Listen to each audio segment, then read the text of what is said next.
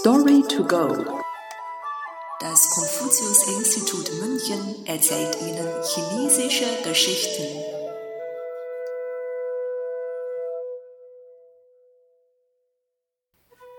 Gras- und Baumsoldaten. Mu Jiebing. Die Geschichte stammt aus Jin-Buch, Fujian-Aufzeichnung. Text überarbeitet von Tian Anqi. Übersetzung Nathalie Emmert.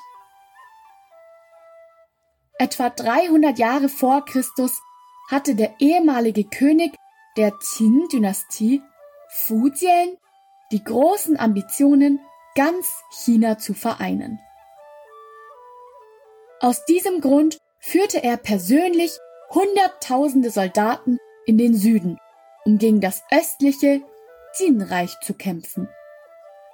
Die östliche Jin-Armee war ihnen zahlenmäßig stark unterlegen, wodurch es schwierig werden würde, die Qin-Armee zu bekämpfen.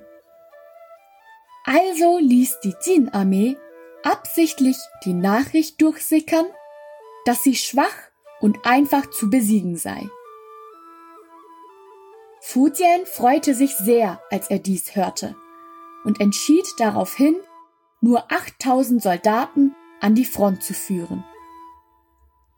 Gleichzeitig aber entsandte das östliche Jin-Reich heimlich 5000 Soldaten, die sich im Dunkeln an die hinter ihnen stationierte Qin-Armee schleichen sollten, um diese auf einen Schlag zu besiegen.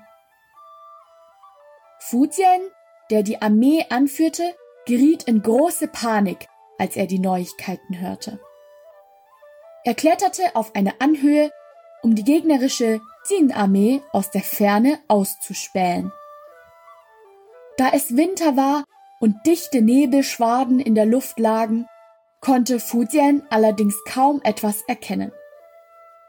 Beim Blick in die Ferne sah er in allen Himmelsrichtungen nur grau. Auf einmal kam eine starke Windböe auf wodurch die schwankenden Gräser und Bäume auf dem fernen Berg wie unzählige marschierende Soldaten aussahen.